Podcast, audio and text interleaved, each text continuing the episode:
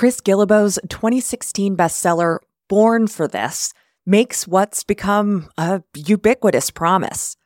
The book will help you find the work you were meant to do. Uh, you know, I feel very fortunate in that I feel like I have found the work I'm born to do. I feel, you know, like I, I have the greatest job in the world. I feel like I've won the career lottery.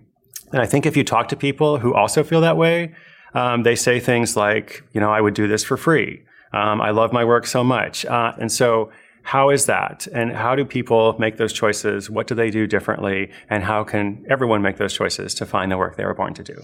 Jonathan Fields' 2021 book, Sparked, makes a similar promise. His Sparketype framework will help you discover your unique imprint for work that makes you come alive. We all have a certain DNA level imprint for work that makes us come alive.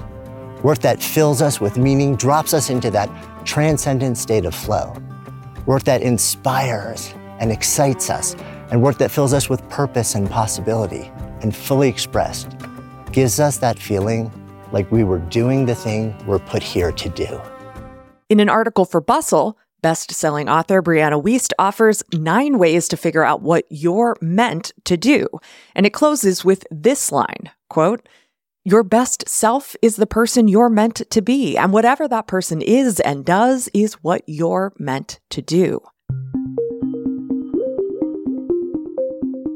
Crack open just about any career or personal development book on your shelf, and you're sure to find sentiments that echo these three. Figuring out what you were put on this earth for is big business. Selling the secrets to life's purpose has made thousands of people fabulously wealthy and it's convinced millions of us that we're made for a certain kind of work. You're listening to Strange New Work, a special series from What Works that uses speculative fiction to imagine radically different work futures. I'm your host, Tara McMullin. Now, Twitter user The Trudes offered a different take in a 2019 tweet saying, My dream job is not working, no work. I don't dream about labor. Now, according to Jacobin, the line, I don't dream about labor, is now often attributed to James Baldwin, who, for the record, I was also going to attribute it to until I Googled, Don't Dream About Labor, James Baldwin, and discovered my error. It's no wonder that the Trude's tweet went viral. It exposes the absurdity of a message most of us normalized by the time we entered kindergarten. There's work we're meant to do, a career we were made for, and a job that we dream of. The existential bar is set incredibly high from the moment we're first asked what do you want to do when you grow up? It's also no wonder then that I Don't Dream About Labor was repackaged as a catchphrase for the influencer class. In an essay for Jacobin, Caitlyn Clark wrote about this shift away from the original critique that the tweet made. Quote, the phrase has been transformed from a pithy anti capitalist critique to an endorsement of neoliberal capitalism's worst excesses, used to justify wealth without work and mindless consumption, feeding the capitalist need for endless growth. Instead of a structural critique of the ways our dreams are used to justify labor under capitalism, the phrase was added to TikTok's audio library and paired with videos by luxury travel, fashion, and lifestyle influencers. So tell us, what's your dream job? Darling, I've told you several times before I have no dream job. I do not dream of labor. Now, before I go further, I want to put my cards on the table. I know there are many people, maybe you, whose religious or metaphysical beliefs mean that they do indeed believe they were made for a purpose. They believe that God or the universe gave them their unique talents and strengths as part of a bigger plan. I don't share those beliefs, but I'm also not arguing against them. In fact, it's those true believers who I actually think are at the most risk of harm by the way these messages leverage existential questions for exploitation. In today's installment of Strange New Work, I want to take the born for this justification to its logical ends by examining stories in which people are literally made to work. And I want to consider what it might take to separate our identities and earnest beliefs from the paradigm of labor.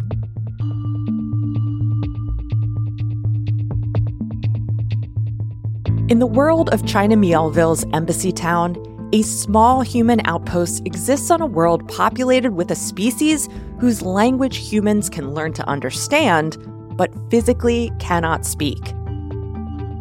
When linguists made first contact, they began to compile a database of sounds. They processed those sounds through their language learning devices and, within a few thousand hours, figured out what the native species was saying. They were also able to mimic the exact sounds and intonation of the language in response.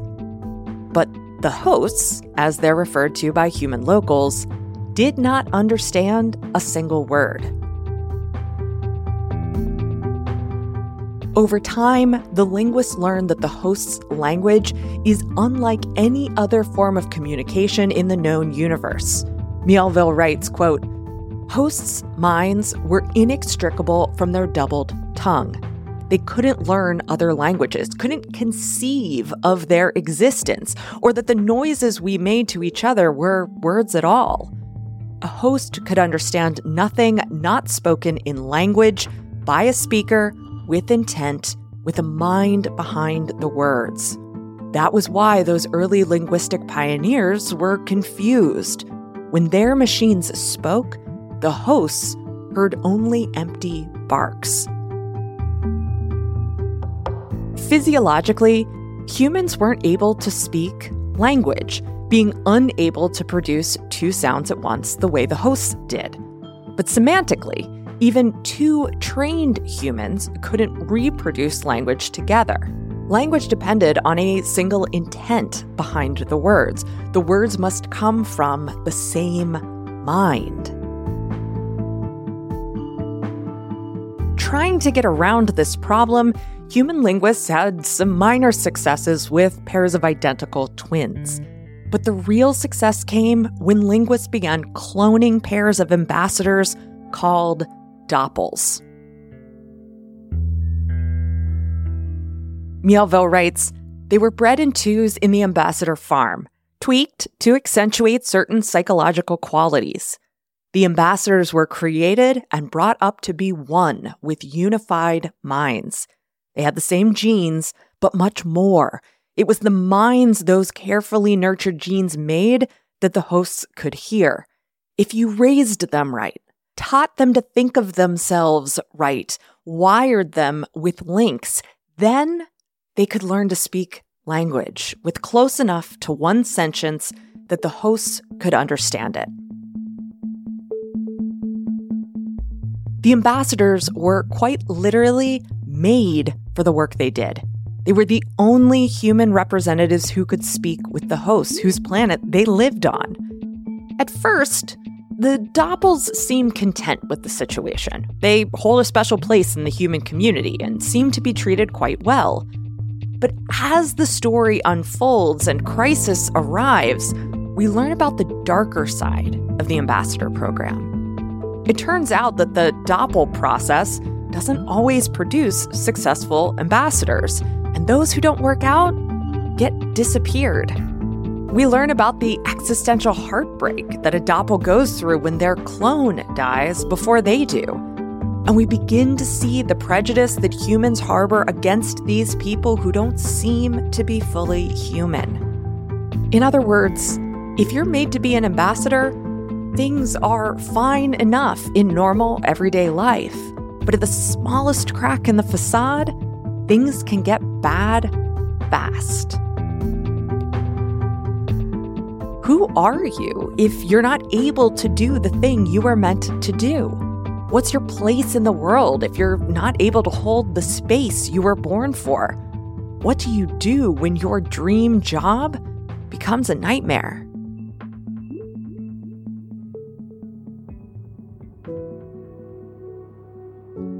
Ann Leckie uses a similar framework to imagine an alien race called the Presger and the translators they've engineered to interact with humans.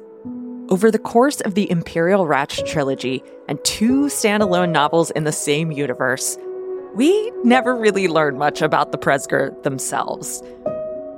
That's just fine, because Leckie does an excellent job of presenting aliens as truly alien, rather than just weird humans.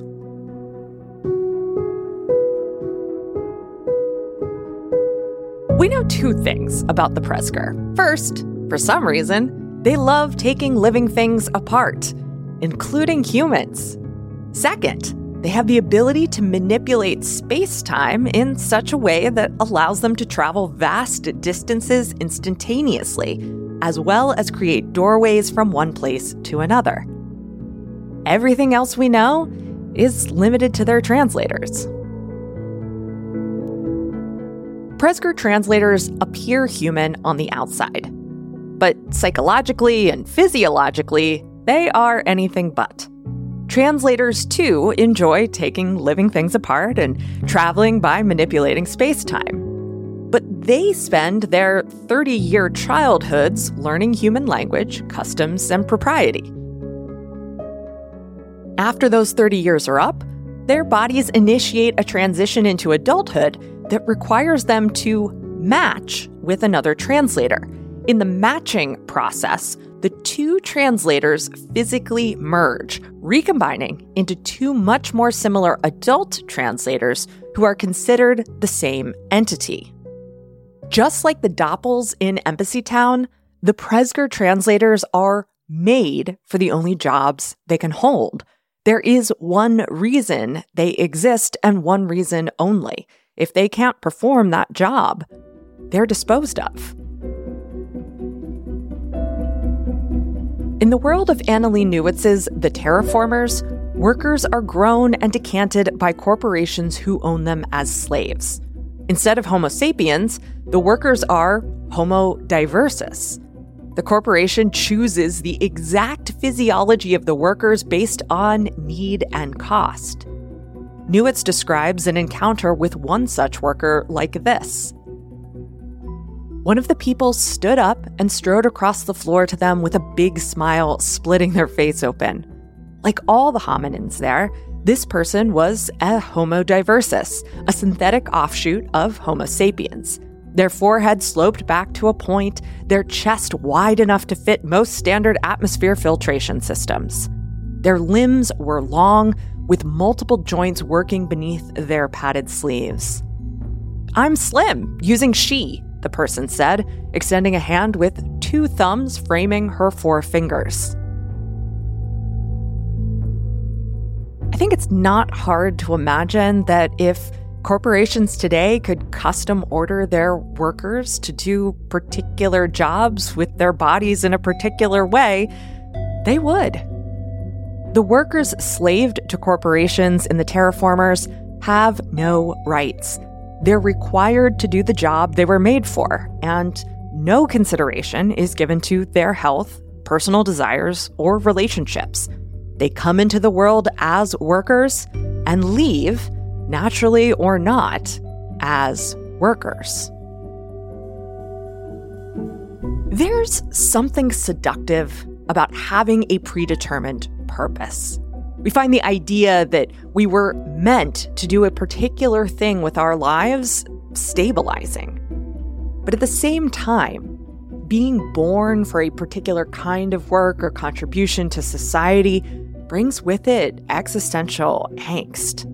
The ambassadors, Presger translators, and Homo diversus workers are all explicitly disposable. If they can't do the job, they get shipped off to a farm, eaten by the young, or simply left to starve on the job site. While human workers in the here and now don't face quite the same material consequences, failing to discover what we're meant to do or learning that we're unable to do it for any number of reasons threatens to make us a pariah of our class. It can seem that there's something lesser in working a job to collect a paycheck and health insurance. It can seem lesser to even have a job that's not your own business or your passion. Especially among college educated middle and upper middle class people who increasingly look to work in the same way their parents' generation looked to religion, not living up to expectations can put a gloss of failure over one's entire life.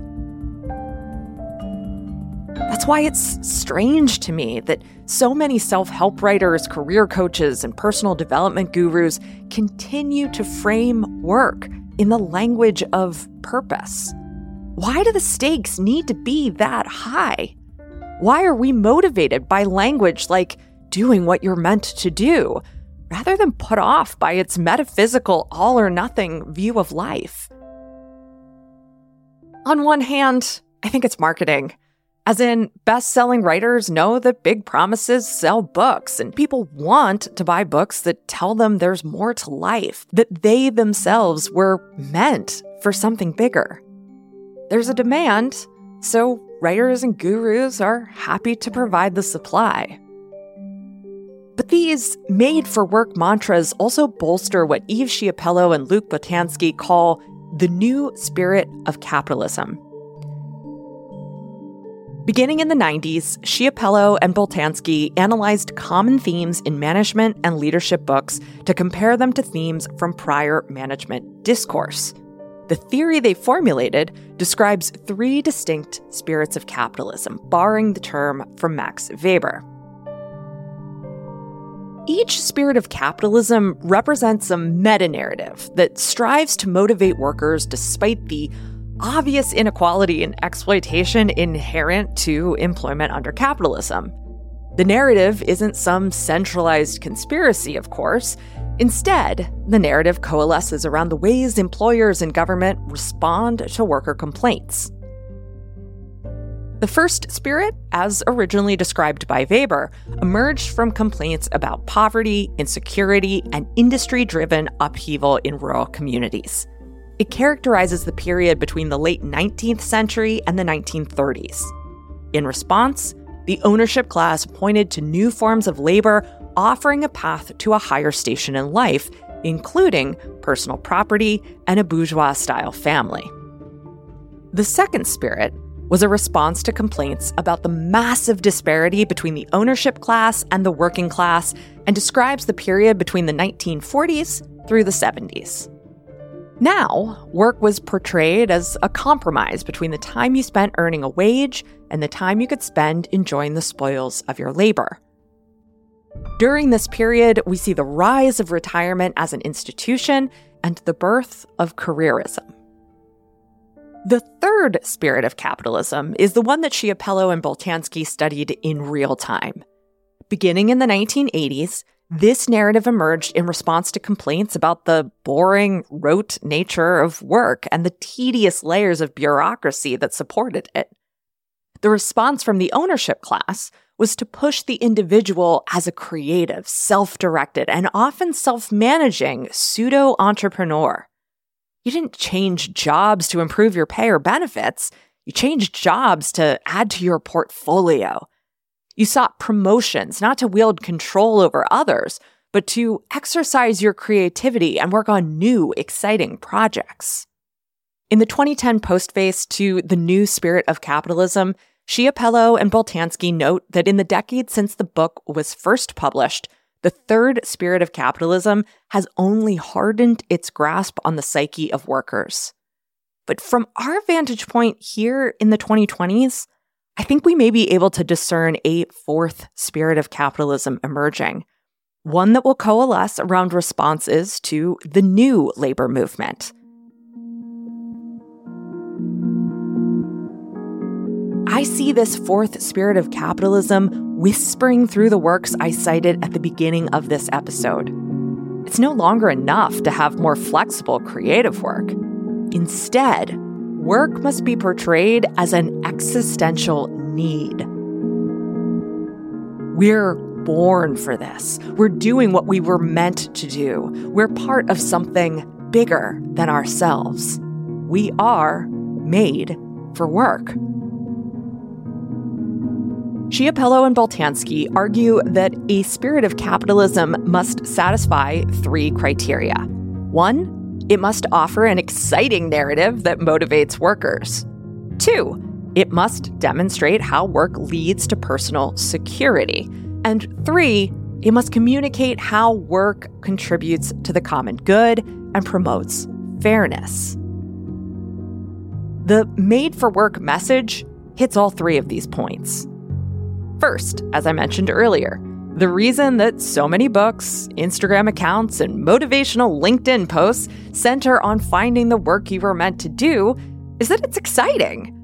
When we learn that our unique talents and skills add up to the potential to find the work that only we can do, how can we respond with anything less than enthusiasm? The whole made for work genre is a series of pep talks.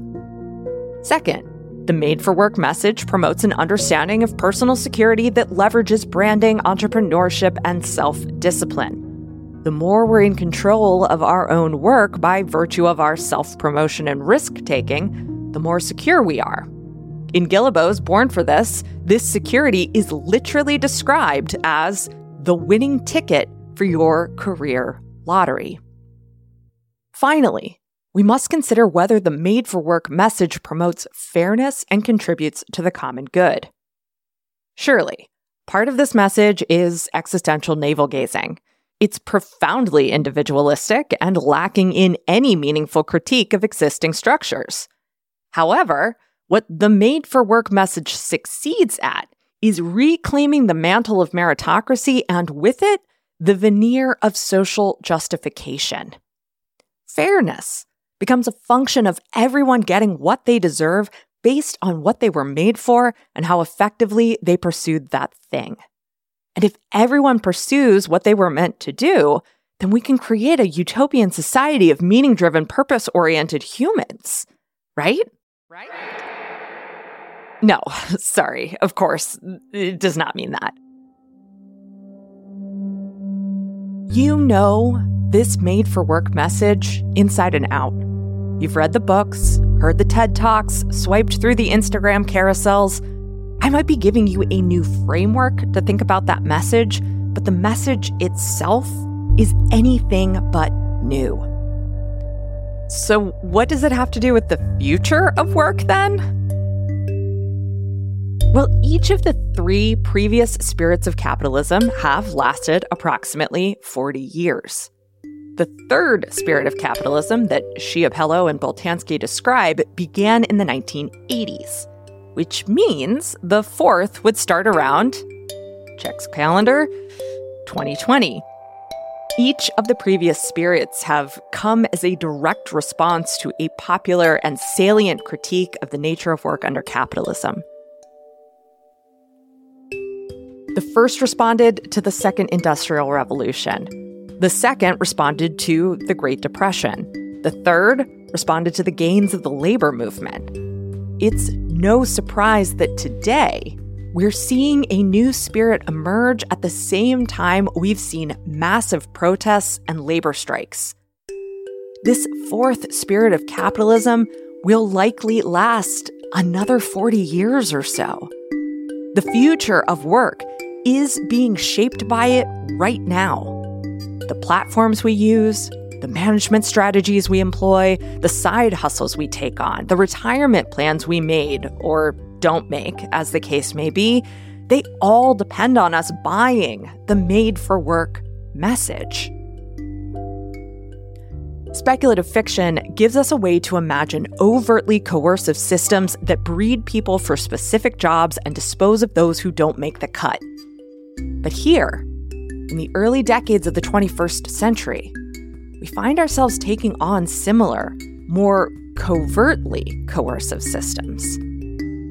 We're not made for this work, this work that subjugates our own needs and desires in order to aid others in their pursuit of wealth. There's no reason to be motivated, existentially or otherwise, by a job, a side hustle, or even our own small business that salvages our time and productive effort to make billionaires into trillionaires. There is no fairness or common good to be found in a message that continually reinforces social and economic hierarchy. And there is no security in self reliance. We're not made for work, but perhaps we can make ourselves through work. Maybe the real crisis we face today and on into the future of work is the way external circumstances constrain our ability to make ourselves beyond work. What we're after is truly contributing to the common good and creating a common good that has an active role in making everyone's lives better. Maybe that's all the motivation and security we really need. I imagine a future of work where I'm not doing the work I was made to do, but instead doing the work that I choose to do. And what I choose to do is based on the needs of my community, the skills that I have, and the wide open spaces that emerge when each of us is committed to our neighbors near and far. In this world of choice, I apply my ambitions to my craft rather than my class, to my community rather than to my private property.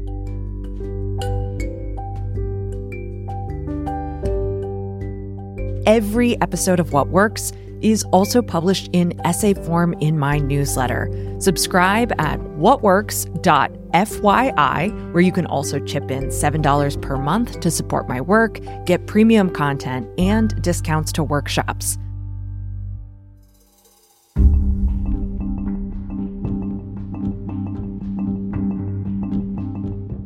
What Works is a production of Yellow House Media a podcast production agency for people changing the way we think about culture, creativity, leadership, and work. Our production coordinator is Lou Blazer. Our production assistant is Emily Kilduff. This episode was written and edited by me, Tara McMullin. Marty Seafelt is our audio engineer, and Sean McMullin is our fearless leader and executive producer. What Works is produced on stolen land. We're grateful to the Susquehannock and Conestoga peoples who stewarded this land for thousands of years before the arrival of white colonists. The Yellow House is on the unceded land of the Ktunaxa Nation and the tribes of the Salish and Kalispel.